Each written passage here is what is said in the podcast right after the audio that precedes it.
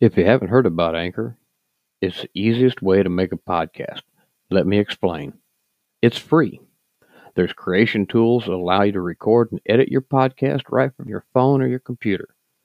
Anchor will distribute your podcast for you so it can be heard on Spotify, Apple Podcast, and many more. You can make money from your podcast with no minimum listenership. It's everything you need to make a podcast in one place.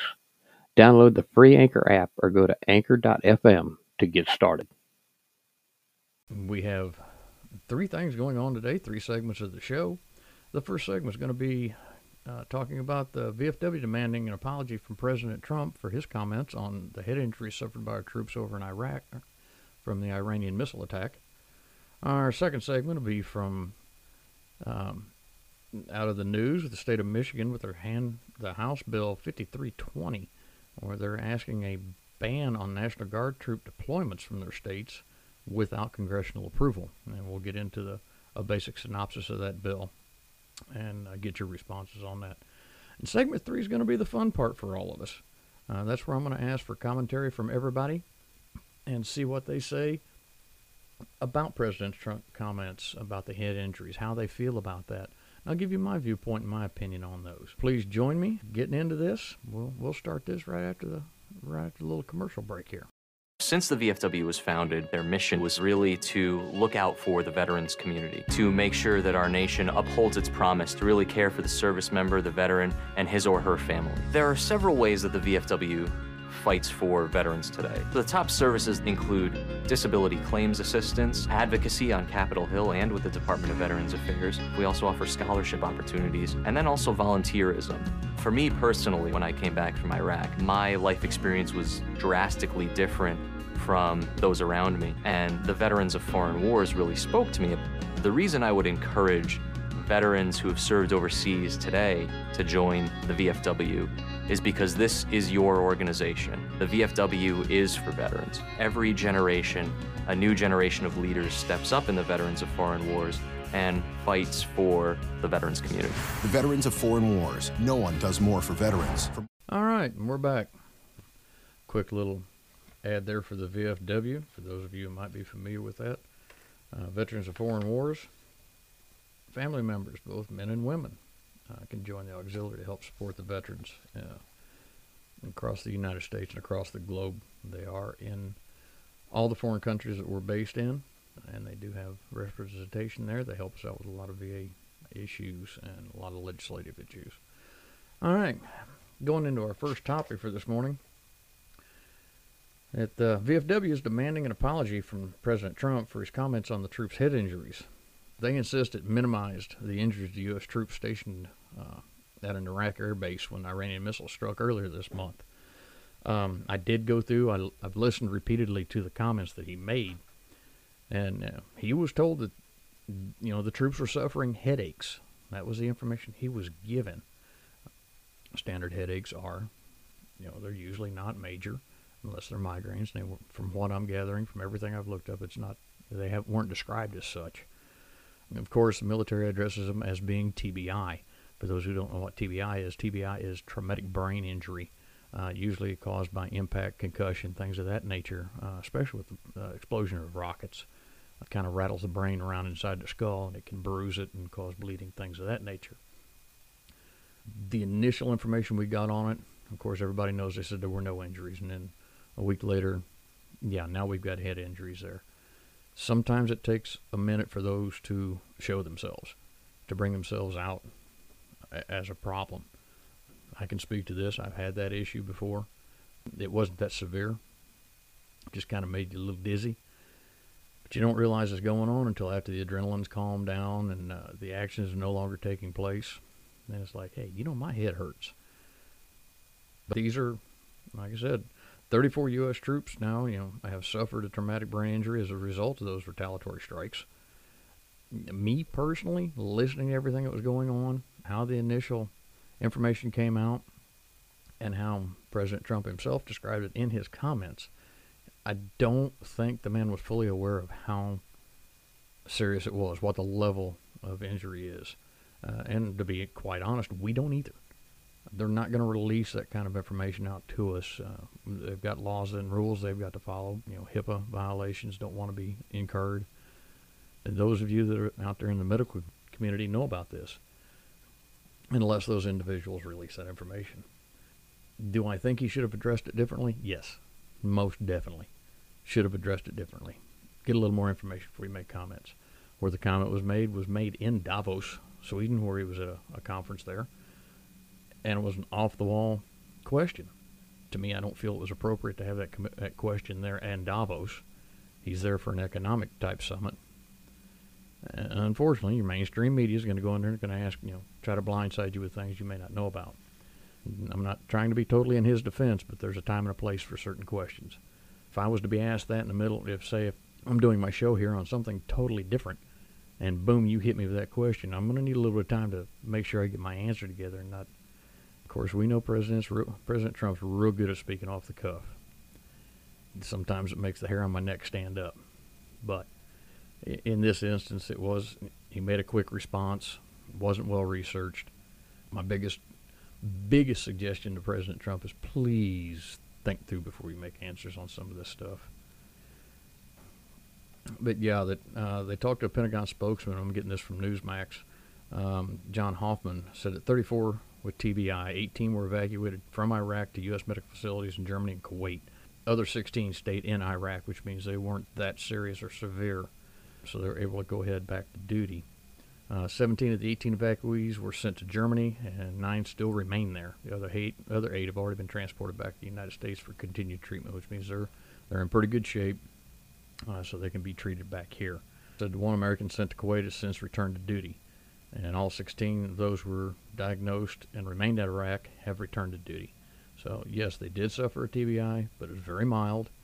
They're able to return back to duty with uh, little to no uh, repercussions of that injury. For those who don't know, you know, TBIs can range from light concussion to more severe severe injuries that include headaches, dizziness, sensitivity to light, restlessness, nausea, all kinds of different things. So in this instance here, again, I'll restate, he should have been a little more careful about the words that he chose for that. And I feel his advisors, uh, or his handlers, as some people call them, should have better informed him of what was going on so he understood the level of uh, severity with these TBIs or how, how severe they can get to be. Uh, with that being said, Mr. President, please watch what you're saying out there. I've been told time and time again, be careful what you're saying. But from my viewpoint, and this is just my opinion, we're doing good. Our troops are doing good. Those that need to come back home are coming back home. VFW, demanding a, an apology. I don't really see where we need an apology for him for making these statements. He based it on the information he had at that point in time. I don't feel listening to those comments he was trying to minimize it. Uh, he was just going based on the information that he had. So there we kind of need to get with our Pentagon officials and say, hey, let's make sure he's better informed of what's going on.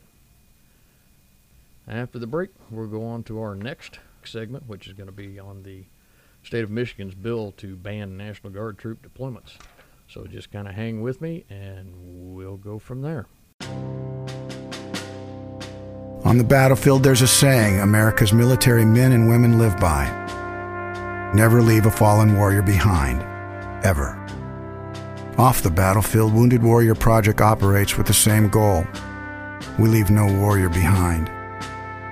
Wounded Warrior Project is a non-profit organization created to help our men and women returning home with the scars of war. Whether those scars are physical or mental, we're here to make sure that they heal. And whether it's helping those with post traumatic stress disorder live a normal life again, are giving much needed support to injured warriors and veterans hospitals. Because no one deserves our help more than the men and women who risk their lives to keep us safe. Wounded Warrior Project. We never leave a fallen warrior behind. Ever. Learn more about what we do at woundedwarriorproject.org. All right, and we're back. The Wounded Warrior Project is an outstanding organization. They're a good organization. They've got good programs out there, and I highly encourage my listeners and my viewers to, to please support the, the Wounded Warrior Project help out our warriors who've uh, paid some pretty high prices to, to defend our freedoms. Okay, and on to the Michigan bill. This is Michigan House Bill 5320. Basically, it would ban unconstitutional National Guard deployments. And what they're asking for, in a nutshell, is that their National Guard troops in their home station not go anywhere unless Congress specifically approves that deployment. Now, there's there's many viewpoints on this. Some people say, yeah, those troops need to stay at home. These guys got in there for educational benefits and uh, to support their state at home and yada yada yada. Great. Now, that being said, these ladies and gentlemen, men and women that signed those contracts, signed a contract with the United States Army and the National Guard. They're getting their benefits. Okay but they have a duty to state and country to provide our defense and protection. Okay, I'm National Guard. I've deployed two times with the National Guard. I have no qualms with doing that. Now, have we been overused and abused? Yes. Anywhere from 60 to, or excuse me, from 40 to 60 percent of the personnel that are deployed are National Guard personnel. This is a black and white fact. Big Army, DoD, the Pentagon, everybody's admitted this. We've been a mainstay in providing personnel to our combat rotations uh, overseas. So we're we're needed. And in that same view, or in that same vein, when we do these deployments, we're getting additional monies brought into the states. We're getting valuable training, uh, valuable experiences that can be brought back to the states to be used for their state missions for aviation, they're getting the aircraft hours. The pilots are getting their time in to be experienced in these aircraft. Their air crews, their crew chiefs, medics, uh, and whatnot are getting time in those uh, uh, those particular models of aircraft that they fly. Um, when your tankers are getting time in their their assigned vehicles um, to be able to do their job. Same way with your infantry troops, same way with your MPs, any of the MOSs or military occupational specialties across the National Guard, to include the Air National Guard with their large airframes. They're getting valuable experience and knowledge while they're doing this. Some of you out there are probably saying, well, they're still in a combat zone. That's their job. Whether you really like it or not, that's their job. That's how we're trained. That's what we're stood up for yes, we have a state responsibility and a state duty, and we still take care of those duties. You know, we we take care of the emergency responses at home. The DoD and Pentagon do a as best a job as they can to make sure they've got plenty of people staying behind. What we need to do is take a look at our state command structures and our state political structures and see how they're handling that money that's given to them, how they're handling the personnel that are in their states in some points I can agree with their bill. Let's slow down on all this stuff. There's things we can get into other issues and other subjects uh, involved the deploy, involving the deployments of National Guard troops and reservists and even our active duty troops. But that's for another day. Uh, we won't get into those. This bill is actually sponsored by uh, two Republicans, two Democrats uh, in the Michigan House. Um, the lead on this is Representative Steve Johnson. He's a Republican from Wayland, Michigan. Uh, he joined the Air, U.S. Air Force in 2009. He served for four years, uh, working on nuclear missile, missile electronics in Montana. Um, so he has some knowledge of the military operations. The legislation would prohibit the deployment of Michigan Guard troops in active duty combat unless there was a de- declaration of war from Congress, as required by the Constitution. Um, basically, it reads in part Michigan National Guard and any member of the Michigan National Guard shall not be released from this state to any into active duty combat unless the United States Congress has passed an official declaration of war or has taken an official action under Clause 15 of Section 8 of Article 1 of the Constitution of the United States. Somebody out there is going, well, this just applies to the state of Michigan. Here's the reason I bring up Michigan's House bill. This can wind up going to other states. When that happens, we've reduced the manpower and effectiveness of our, effectiveness of our armed forces. You've stripped them of a valuable reserve asset. We can't do that to our military. We've done that before. and it hurt, and we had to rebuild. Now, everybody says, "Well, the National Guard doesn't deploy, isn't supposed to deploy all that much." Let me fill you in on a little historical fact. The National Guard is your original, oldest military unit in the country. We were the first ones. We were your citizen soldiers. We were the ones that started with the revolution. We have been involved in every combat action and operation in the United States that we've ever been involved with. So we're always there. We've always been there. We've done a very good job, an extremely good job. We've got some of the highest awards in the country for uh, our valor and our performances. So, do I see a need in this and stripping this asset? No, I don't see this. Do I see we need to make a reduction in the continuous deployment of National Guard troops? Yes. We are affecting the state missions and the state capabilities. But I also see that we need to start looking at how these states are managing their troops you know, their joint forces headquarters and their military liaisons in each one of these states. And have more input to the Pentagon as to how many we're, we're letting go. We have federalized reserve troops. Yes, there is a difference between reserve and National Guard. Uh, reserves are federal, National Guard are state run until they're federalized by the federal government.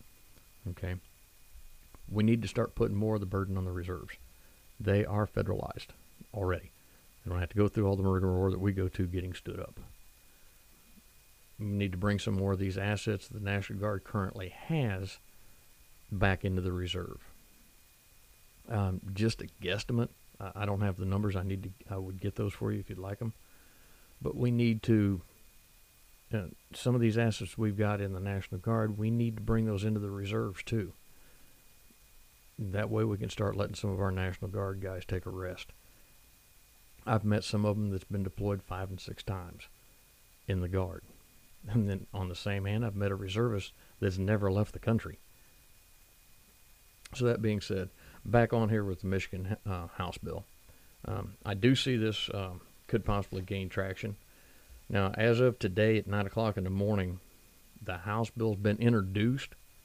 Uh, it has not been fully passed by the Senate or the House in the state of Michigan it, right now it's sitting in the government operations committee, and I will keep you up to date as to how much traction this bill actually makes in the state of Michigan. And just and as I find out from the other states what they have going on, we'll bring that up too.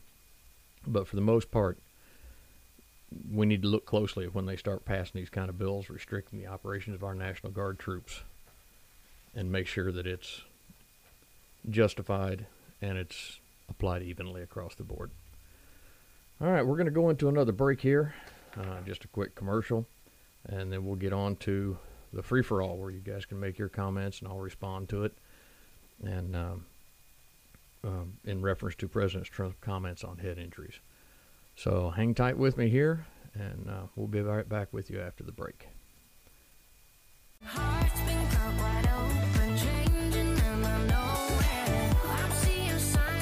Hi, I'm Lindsey Stirling, and I know what it's like to struggle with mental health issues.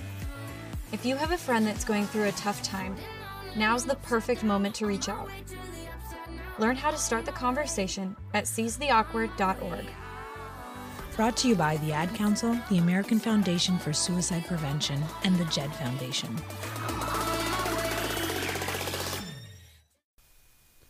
All right, a little PSA there for suicide prevention. Um, that was for those who like to watch Pentatonix and some of that. That was Lindsey Stirling, a violin player, fiddle player, however you want to describe her. Outstanding artist, musical artist, and she's uh, encouraging everybody to get involved with suicide prevention. So, all right, now it's time for our free for all. What are your thoughts on what's going on with this stuff here?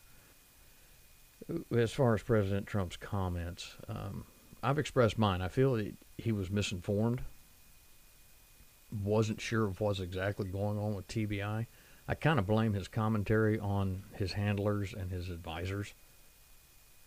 When he gets a question like that off the cuff from main, mainstream media, it's kind of like catching a cat in a corner, and he's going to try to fight, and he's going to give you a response that he can do immediately. the original description I read that was given was that there were some mild headaches and things of that nature, and there was only 11 troops at that point in time. Now there's 34 troops. And of course, we all, we went into that where a, a good portion of those are back to duty in Iraq. I, I really think the whole thing with the VFW wanting an apology and President Trump making off the cuff off the cuff comment, you know, minimalizing the head injuries. Come on, VFW, uh, stick within your realm here. I don't really see we need an apology from the president. Uh, what I see we need from him is, hey, I was not fully informed of what's going on, and we'll make we'll restate this uh, and I see from the mainstream media they need to quit quit doing these "I got you" type things because all you do is get misinformation. Uh, you get false things coming out, and then you you run with it. Particular question come from CBS. Um, I'm not going to get into the commentary about what they call them, uh, but most of them out there listening know what they call them. Do I continually support my pre- or excuse me, let me restate that. Do I continually su- defend what President does? No there's things that make me cringe when he gets out there. But I do support all the, the good things that he's done. Uh, this instance, he had a gotcha moment. He, he did make it sound like it was minimalized. But all he said was, I have heard they weren't that bad. Of course, later on, the information comes out that we've got some, a few more serious, but it, it really wasn't as bad as it could have been and they were warned hours ahead of time that these rockets were coming in. So it's kind of a catch 22 damned if you do and damned if you don't. You respond to the question as best you can, go with what you're told, and now you're vilified for making that statement. Uh, to me, I don't see where there's any research done by these individuals that asked the question as to how extensive it was,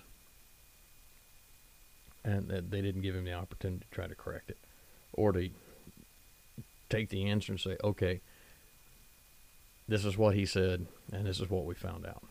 And they're just going to do anything they can to, uh, to, to vilify him. Sometimes I really get tired of the uh, the constant attacks on everything under the sun. Uh, some of it's absolutely ludicrous. People have asked me to comment on the impeachment. I will not do that.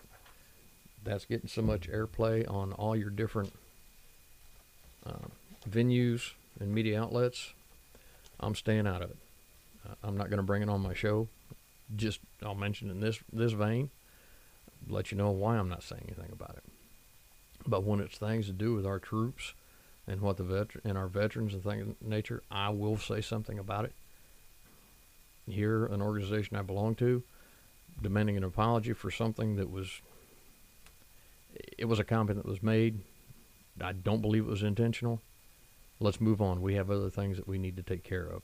There's legislation that the VFW needs to, to work on getting through, such as what we've already worked on with the uh, widow's tax has been axed. Various different things like that. I'm not prepared to get into all those. Uh, mainstream media needs to be held accountable for their uh, gotcha moments and their um, absolutely ludicrous way they're reporting on this administration they've even gotten so far now where they're uh, attacking the the parties that they do support. So I think our media has gotten out of hand. Do I want to see them censored? No, I don't ever want to see that. That's a violation of our our rights. We don't want to do that. It's a violation of freedom of the press. But they need to start self-policing and start getting back to honest, good journalism, what we were used to seeing. Investigate and find the truth all the organizations, VFW included, quit getting caught up in it. It's time to move on. All right. Well, that's about all I have to say on it. I haven't had a whole lot of response. Those of you out there that are listening, invite your friends and stuff to come on. If you like my show, if you like what I'm bringing out, what I'm trying to do. Again, this is all new for me. Um, it'll get better as we go along. It's gotten better since the first show I put out. So please bring them on board, have them join up. Um, send me an email at VFAMM2020 at gmail.com or come on View from Military Mind Facebook page. and uh, I'll entertain everything you've got going on. I welcome both sides of viewpoints, both progressive, liberal, conservative, middle of the road, independent. It doesn't matter what your ilk is. Bring the comment in here. Make sure you back it up with facts and you're honest. Uh, I won't entertain arguments and fights on here. And it's not what this is for. It's supposed to be where we can express our viewpoints and be adults about it. So, from North Alabama in Huntsville, I thank you for joining me. Have a good afternoon, and we will see you next weekend on the next episode of View from a Military Mind. Thank you for joining me. Have a good day.